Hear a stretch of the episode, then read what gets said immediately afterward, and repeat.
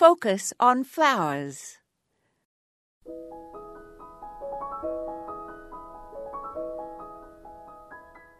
Perennials are long term residents of a garden, and so soil preparation is especially important when a gardener prepares perennial beds and borders.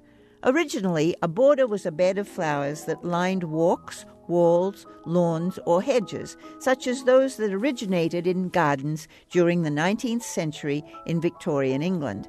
They were the idea of William Robinson, who used them instead of the ornate geometric beds that were used prior to that time. Robinson introduced long walks with straight sides and a variety of different flowering plants, including natives such as wild daisies and columbine, for a more natural effect.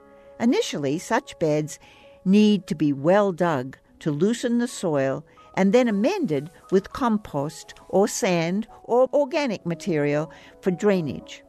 Remember that the structure of the soil will control drainage as well as moisture retention. Heavy clay soil can become compacted and restrict absorption of nutrients, whereas light sandy soils cause the nutrients to drain away too quickly for the roots to absorb them. Perennials, unlike lawns, do not need much nitrogen, but they do need phosphorus, which builds strong roots and stems for bloom, and potassium for plants to resist cold and diseases. Remember, too, that animal manure must be well rotted.